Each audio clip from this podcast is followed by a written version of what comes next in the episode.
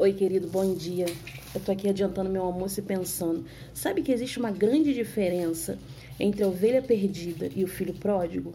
Porque a ovelha perdida, ela se perde à beira do caminho e o pastor deixa tudo que vai estar tá fazendo e vai atrás para recuperar. Mas o filho pródigo não, ele sai de casa para viver a vida dele, ele sai por orgulho, ele sai porque ele não concorda com o funcionamento da casa, não concorda com a vida que ele está levando e ele vai embora. E depois que ele perde tudo, ele põe a mão na consciência e decide voltar.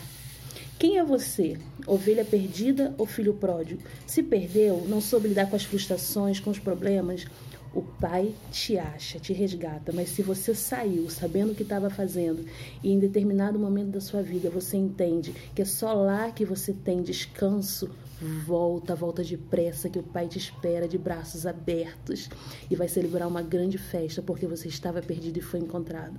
Fica essa palavra.